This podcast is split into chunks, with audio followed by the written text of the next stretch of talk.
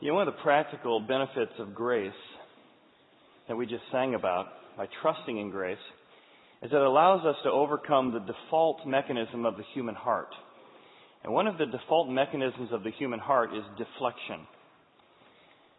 We deflect feedback or criticism instead of allowing God to use it in our lives to conform us in the image of His Son. In fact, I was reading a book called Thanks for the Feedback after uh, going to the Willow Creek Summit this year and hearing one of the speakers describe how difficult it is for most people to receive feedback.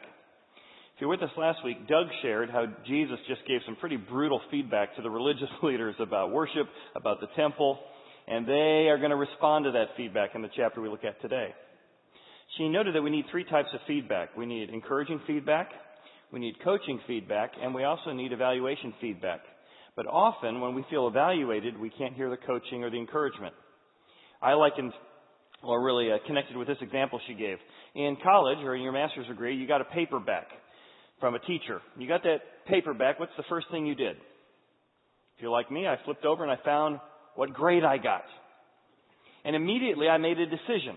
I would say I was an A student, for example, so I'd say, A, this teacher knows what she's talking about. She recognizes good work. Now there were comments in, the previous pages, little coaching tips on how I could do better. But why would I need that? I just got an A. So I ignored the feedback because clearly I've already arrived.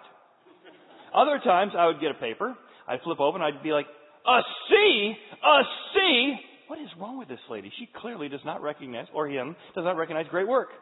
Am I going to then listen to their coaching feedback? Why would I listen to coaching feedback to somebody who doesn't recognize great work? I don't want their feedback. So whether I got an A or a C or a D, ultimately I filtered out the coaching feedback because of the evaluation feedback. I deflected.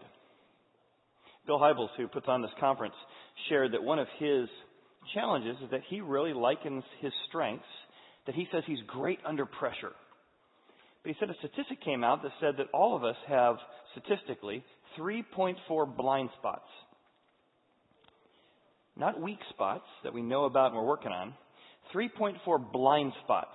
Things we are totally oblivious that are weaknesses that we, that we do in relationships, in our handling of anger, in our handling of our identity. 3.4. To which, if you're like me, you said, well, I must be on the low end of that. I'm probably at 1.7 or maybe at 1. I can't imagine I have 3.4. That's a blind spot right there. And he said that he really saw himself as a person who was great under pressure.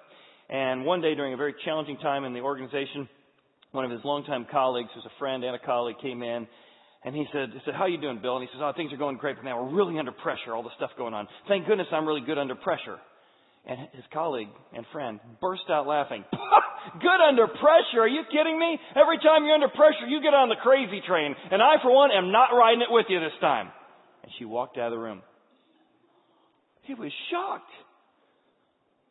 What? What? He called up a couple other friends. So and so was just in my office and said that I'm not great under pressure. To which his other friend said, Everybody knows you're not good under pressure. You get on the crazy train and want everyone to get on with you. Deflection. It's the tendency of the human heart, which means if we are going to allow God to do the full work in us, we've got to intentionally inspect rather than deflect feedback when we receive it. See, most of us blame it. We, we, we get feedback in particular areas of our life. Maybe professionally we're good at it, but we're not really good at doing it at home. Or some of us are good at doing it at home, but there's some way in which we're blind to certain areas of our life. So we blame it. We say that no part of that feedback is correct. That's deflection. Inspection is what part might be true. Critiquing feedback is I don't like their motives, I don't like how they said it, they don't have my best interest at heart. Inspection is, well, what if, despite all that being true, what if part of what they said had a nugget of truth that I need to hear? That's what it looks like to intentionally inspect feedback rather than deflect it. So we're going to look today at deflection, how the Pharisees respond to Jesus, and inspection, how he begins to look at their track record. Because it's really interesting. After Jesus just really critiqued the temple, the worship system, the way they're handling it, the Pharisees respond in a really unique way. There's a Greek word that literally means thanks for the feedback. And when Jesus speaks to them and tells them that their temple worship has become hypocritical and, and, idol worship, they respond in such a way that means, thank you for the feedback. We appreciate that. No, they don't. They don't at all. They totally deflection. They get mad at him. They question his credentials. And have you ever had a friend? Some of you saying, yes, I've had several friends. But have you ever had the kind of friend who is able to tell you hard truths? I mean, you can hear it from your kids, you're not going to listen. You can hear it from a colleague, you can hear it from a boss, but you've got that one friend who has that unique ability to put enough grace to be the sugar that helps the medicine of the truth go down. Jesus wants to be that friend who says, I love you unconditionally and you're safe. And what I'm going to share with you doesn't change how I feel about you, doesn't change your identity, but it's going to help you grow. That's what Jesus wants to offer to us and what he's trying to offer to the Pharisees in this passage today, or the scribes in this case. So let's jump in. We're going to look at the deflection as the scribes question his credentials, and then the inspection as he begins to examine their track record. Then they came to Jerusalem, Jesus and the disciples, and as he was walking into the temple, the chief priests, who just got this feedback, the chief priests, the scribes, and the elders came to Jesus. And they said to him, Thanks for the feedback. No. They said, By what authority did you do those things? And who gave you that authority to do these things? They repeat it twice. They question his authority, and they ask him what right he had to say these things. Deflection. You came into our temple where we're experts in the law, where we've set up a system, where we've talked about worship. You've come on the most holy week of the year, Passover, and you are questioning how we're running things. They didn't say, well, that's got a good point. We are cheating the Gentiles. It does have a good point. This has become more about exploiting money from people who don't know any better rather than actually making it a house of prayer. They don't inspect any of the feedback for truth. They just deflect it all and say, you have no right to say it. You have no right to do it. And the, these things that are mentioned twice here is the cleansing of the temple. And they deflect it. Now, Jesus uses two phrases in his feedback. My father's house was to be a house of prayer from Isaiah, and you've made it a den of thieves from Jeremiah. Now, these scribes knew those passages, so they could immediately extract from the passages that Jesus was quoting a whole bunch of other feedback, which I want to look at those passages. Because Jesus is giving them a mountain of feedback, two mountains, in fact. One mountain embedded in one phrase is that they're engaged in hypocrisy.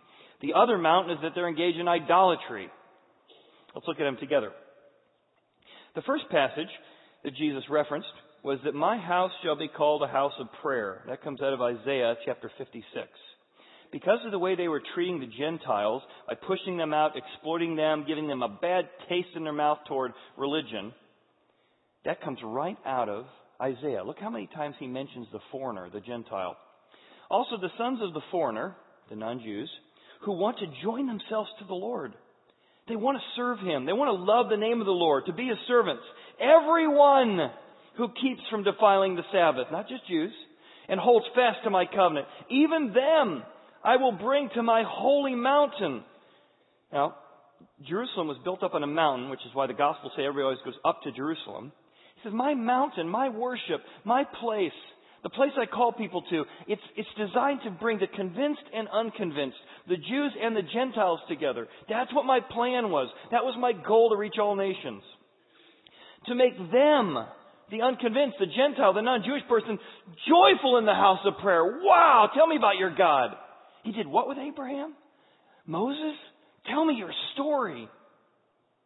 And their burnt offerings and their sacrifices will be accepted at my altar, for my house shall be called a house of prayer for all nations. The Lord God who gathers the outcasts of Israel says, Yet I will gather to him others, not just Jews, others besides those who are gathered to him. And Jesus says, My house is not a house of prayer that's drawing in the Gentiles. You've turned into a place that turns off the Gentiles with your hypocrisy, with your financial exploiting of them, with your cheating of them by saying their, their lambs don't qualify and therefore you sell them an overpriced lamb. You're doing the opposite of drawing people in.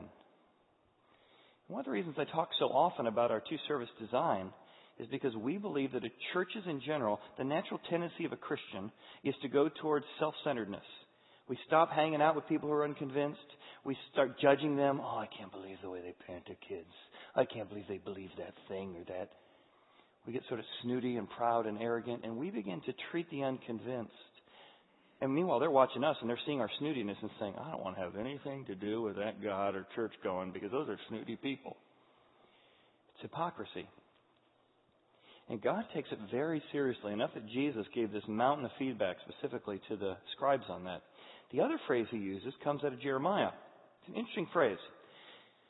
You have made my house a den of thieves, which again came with a whole lot of additional feedback for those, who knew the passage. Look what he says in Jeremiah. Behold, you trust in lying words that cannot profit. Will you steal, murder, commit adultery, swear falsely, burn incense to Baal? And will you walk after other gods? In other words, you know the reason why, scribes, you have so messed up God's system? You put some idol ahead of God. You, you have making money more important than the worship of God. You have keeping your power in the role of the Sadducees more important than God. And because that power was so important, you create a whole system, a monopoly set up to keep your power. You set up an idol right in the middle of my house of worship. And then, after you walk after other gods whom you do not even know, and then come and stand before me while you worship something else in my house, which is called by my name, and you say, We are delivered to do all these abominations.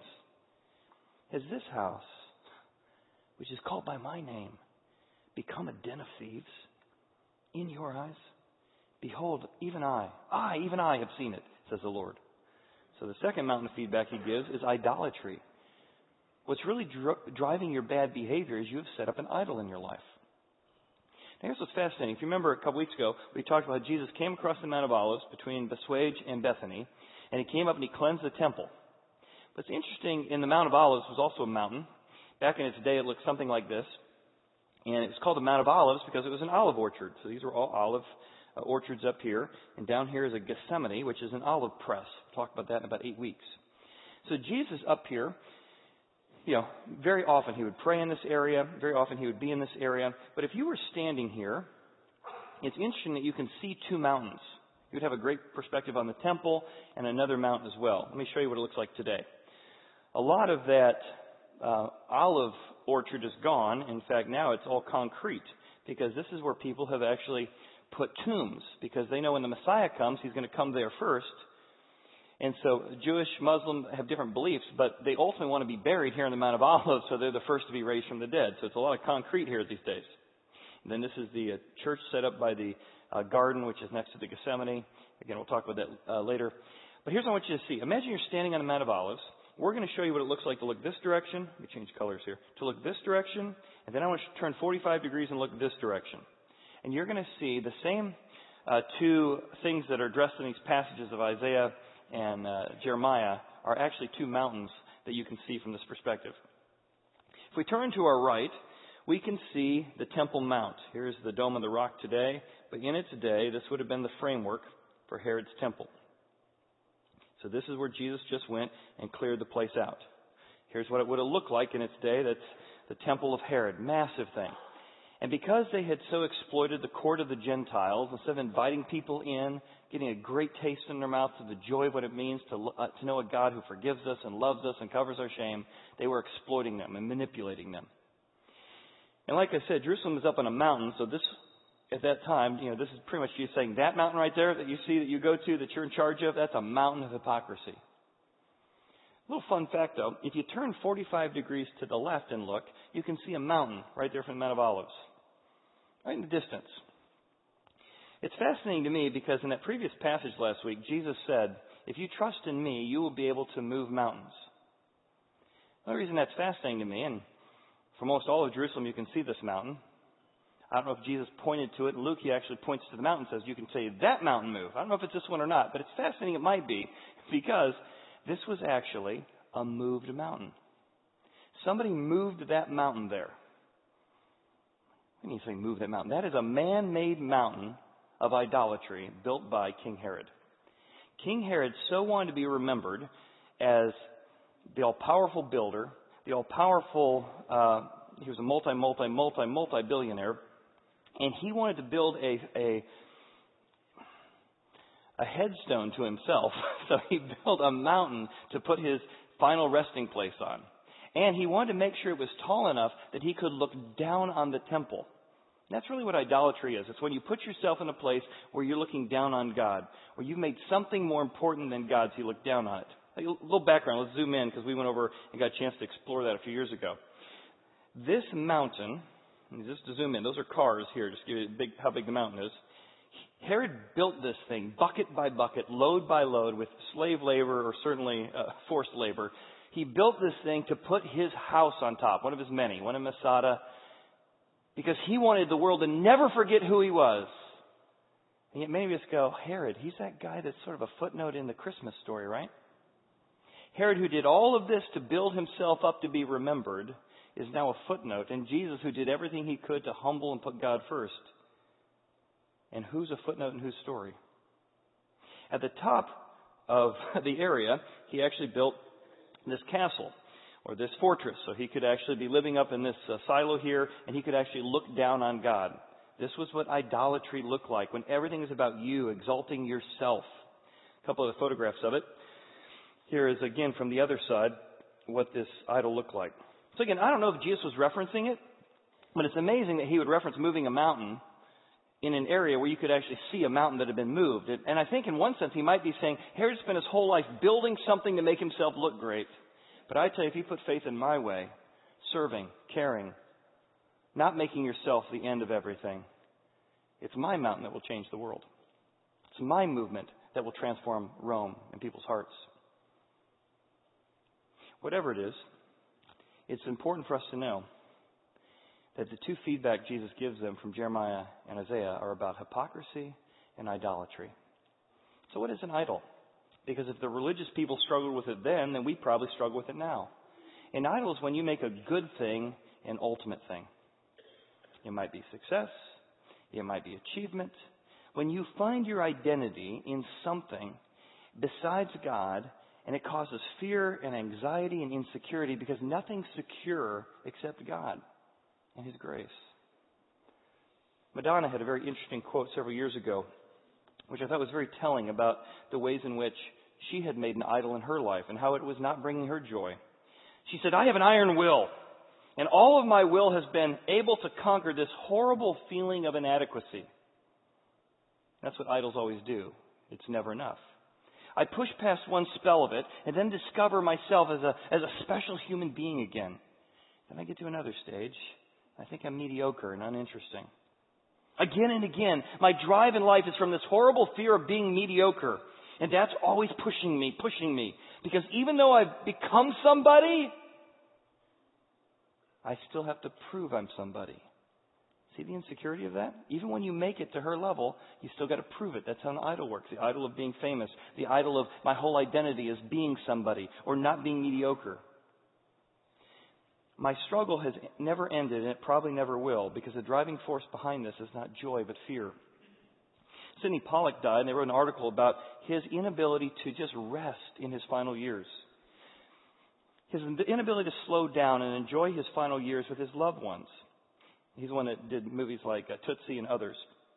Though he was unwell and the grueling process of filmmaking was wearing him down, he said, quote, he couldn't justify his existence if he stopped, said a friend. He explained, Every time I finish a picture, I feel I've done what I'm supposed to do in the sense that I've earned my stay for at least one more year or so, and then I have to start over. Nothing wrong with achievement. Nothing wanting to want to do more. But you see how he's earning his right to live his existence and then he's got to start over again?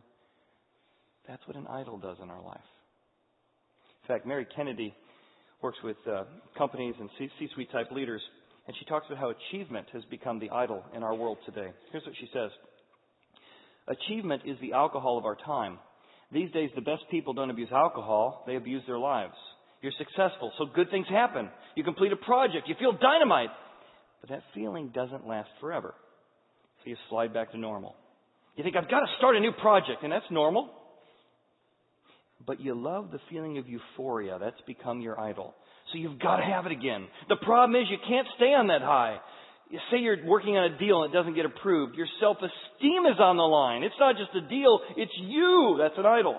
Because you've been gathering your self-worth externally.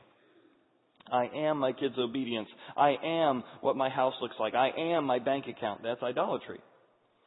Eventually in this cycle, you drop to the pain level more and more. The highs don't seem quite so high. You may win a deal that's even bigger than the one that got away, but somehow that deal doesn't get you back to the real idol of euphoria.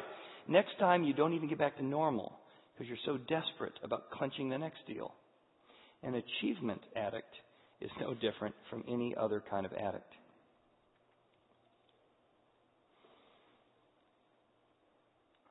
That's convicting to me. Because I think in any given day or any given hour, there's something I put in place of God. And I hypocritical say God's first in my life, but I don't think and make decisions based on God being first in my life because of idolatry. And again, these scribes and Pharisees, we make them out to be the bad guys, but these were the most religiously trained people in their day. And they fell prey to these two things. And when God addressed it with them, they deflected it by saying, What's your credentials? What right do you have to say this? And Jesus does not take their deflection. He instead says, We're going to inspect your track record. Let's see if there's a pattern of you not hearing from God. Let's see if there's a pattern of you resisting what He's doing. So he checks out their track record. Jesus answered and said to them, Hey, I want to ask you a question. You're asking me a question? I want to ask you one first. You answer me this, and I will tell you by what authority I do these things. We're going to inspect your track record. Who's the last person that God sent or claimed to be from God? Let's talk about the baptism of John, John the Baptist. Was it from heaven or was it from men? Can you answer me? He says, You're questioning my authority. Let's see how you did with the last guy. There might be a pattern here that you do not listen to the person sent from God. There might be a pattern here of rejecting people who speak truth in your life. There might be a pattern here. Now he gets them to begin to inspect. Watch them ask themselves some questions. So they sort of huddle up. They reasoned among themselves. Hey, they're reflecting, they're inspecting. They said, All right, if we say it's from heaven, then he's going to say, Well, then why didn't you believe him? And we didn't believe him because we didn't like what he said. We didn't like his feedback. So we can't say it's from heaven. However, if we say it's from men, there's a bunch of people here who really liked John and they thought it was from heaven. And they counted John to have been a prophet indeed. So here's the problem with the Pharisees. They don't want to change, so they can't admit that it was from heaven, because then they'll be wrong. But they also have an idol of their power and their position and the people's popularity, so they can't say it was from men, because then they might lose their power structure and influence. So they're not going to repent they can't say yes, they can't say no because two of their idols are in competition. And Jesus is forcing them not to deflect but inspect their track record. So they respond with this We don't know. Who knows? We, we know a lot of stuff. We're very, very intelligent. We, but who knows? That's a tough one, Jesus. Hmm. And the reason Jesus does this is because he knows they don't really want his credentials. They're not really seeking more information. They don't really want to obey. They don't really want to do better. They're just looking to discredit him. So he tries to instead show them they have a history of, of crucifying, uh, of resisting, uh, of rejecting the people that God sends. Again, if the Pharisees did this, then you and I should do this because it's really interesting. One of the greatest forms of rebellion one of the greatest forms of passive aggressive rebellion in the human heart is inaction. Jesus gives you some feedback of what you maybe should do differently as a wife, as a husband, as a father, as a colleague.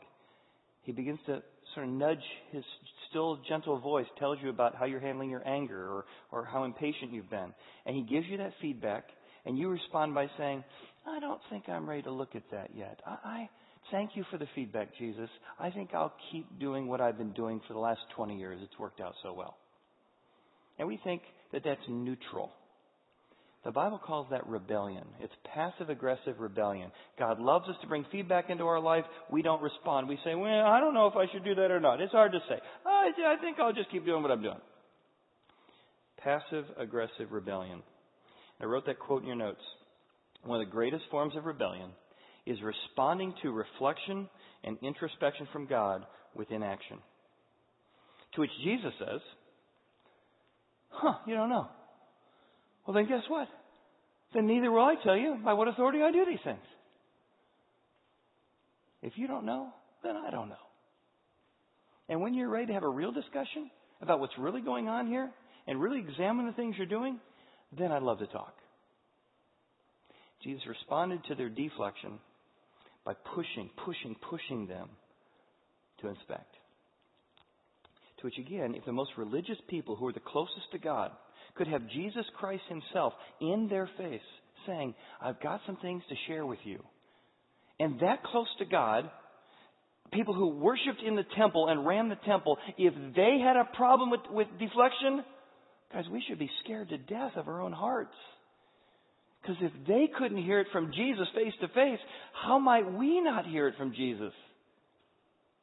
We got to work really, really hard to work away from our deflection to our inspection of saying, Spirit, search my heart.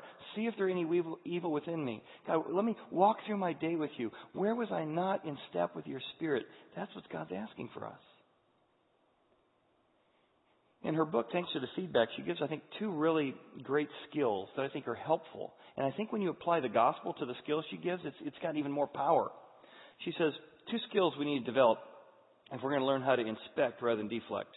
First, we've got to get over the wrong spotting. She said, we decide too soon what's bad feedback. Somebody comes to us and says, have you noticed what, the way you come across in a meeting? We immediately think, have you seen how you come across in a meeting? we immediately discount their feedback. Ah, you're having a bad day. You're too insensitive. Ah, this is your anger issues. Apparently you're stressed. We immediately spot bad feedback too soon. She encouraged us instead to investigate feedback. To, to, your first reaction is, that can't be true. But she said, don't make your first reaction your last reaction. We're all going to get defensive when we get critiqued. But when you feel that first reaction of critique, don't make that your last reaction. Instead, begin to ask questions. What if it is true? What part did I play in that? God, what might you want to teach me through this? Even though it was said poorly, even though it was said with bad timing, God, how might you want to grow me in this? And often, when you find yourself responding emotionally in inappropriate ways, it's often a sign that there's an idol at work. I had one this week. So I uh, notoriously will leave stuff out and forget about it. And so I had uh, done some balloons at Chick Fil A a few weeks ago with uh, my son uh, Javen and I were going to do it. Ultimately, he was in the hospital, so um, he was sort of finishing up uh, care. I was with him in the hospital. So what you think I'm a bad person? That's, that's the idol coming out right there. Um, so uh, I was at Chick Fil A and I left these balloons out, and so uh, my wife came up to me this week and said, "Hey, did you notice that the balloons are still out?" I said, "Oh, no." She goes, "You walk past them every day. How do you know?" I said, "I don't know. Okay." She goes, "Well, could you could you pick those up?" And uh, you know, if I if, if I hadn't noticed and said it to you, you probably they'd be here another two weeks. To which I could have said, "Hey, thanks so much. Thanks for the feedback. I appreciate that. Uh, I'll take these in and and I'll put them away." That's what I could have said.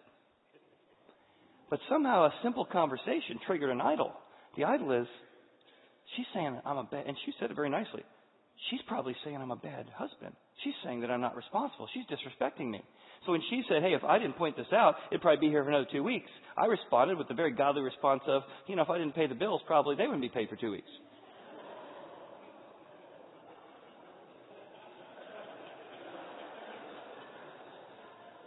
It didn't go over well.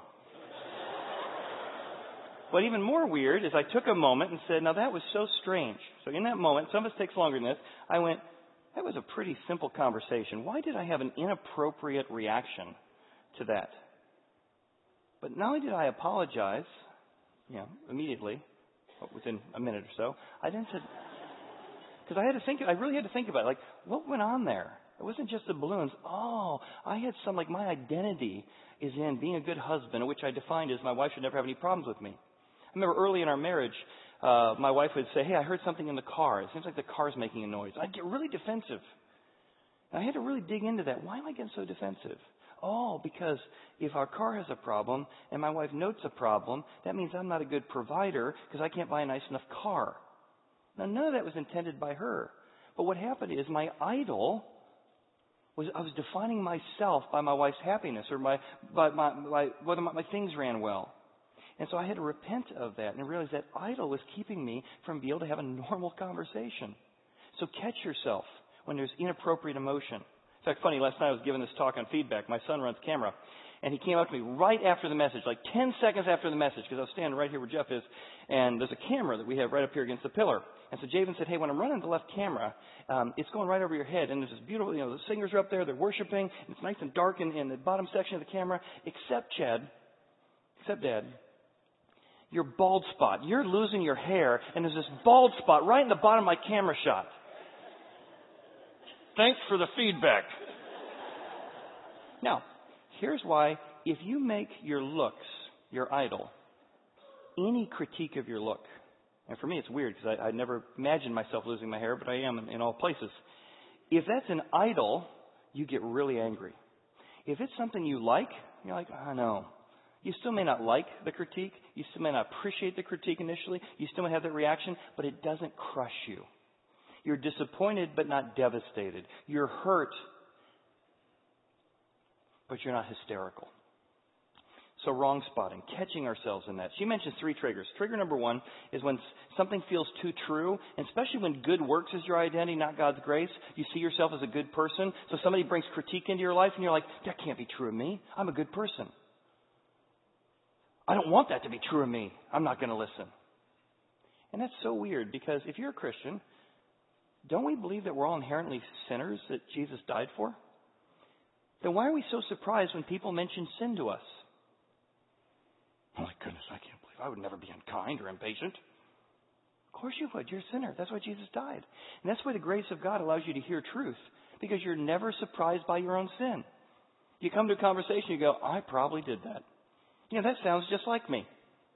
Sinning. That sounds like me. I probably have something to apologize for. I probably have something to own here. And the truth trigger the grace of God allows you to hear it because you've already been humbled by the gospel and you've already been exalted by the gospel. You're secure in what Jesus did for you. And so you're able to say, this doesn't define me. This mistake doesn't define me. Two, she mentions the identity trigger that when you feel like your identity is being attacked, it's not just critique, it's your whole identity. It takes you longer to recover, takes you longer to respond. They found a 3,000% difference between those who responded to the same criticism one way and another. 3,000. And they said the reason was the people who took longer to respond is because their whole identity was wrapped up in this. This is why the gospel in Jesus frees you from that. Your identity is not in how good of a wife you are, how good of a husband you are, how you perform, how big your savings are.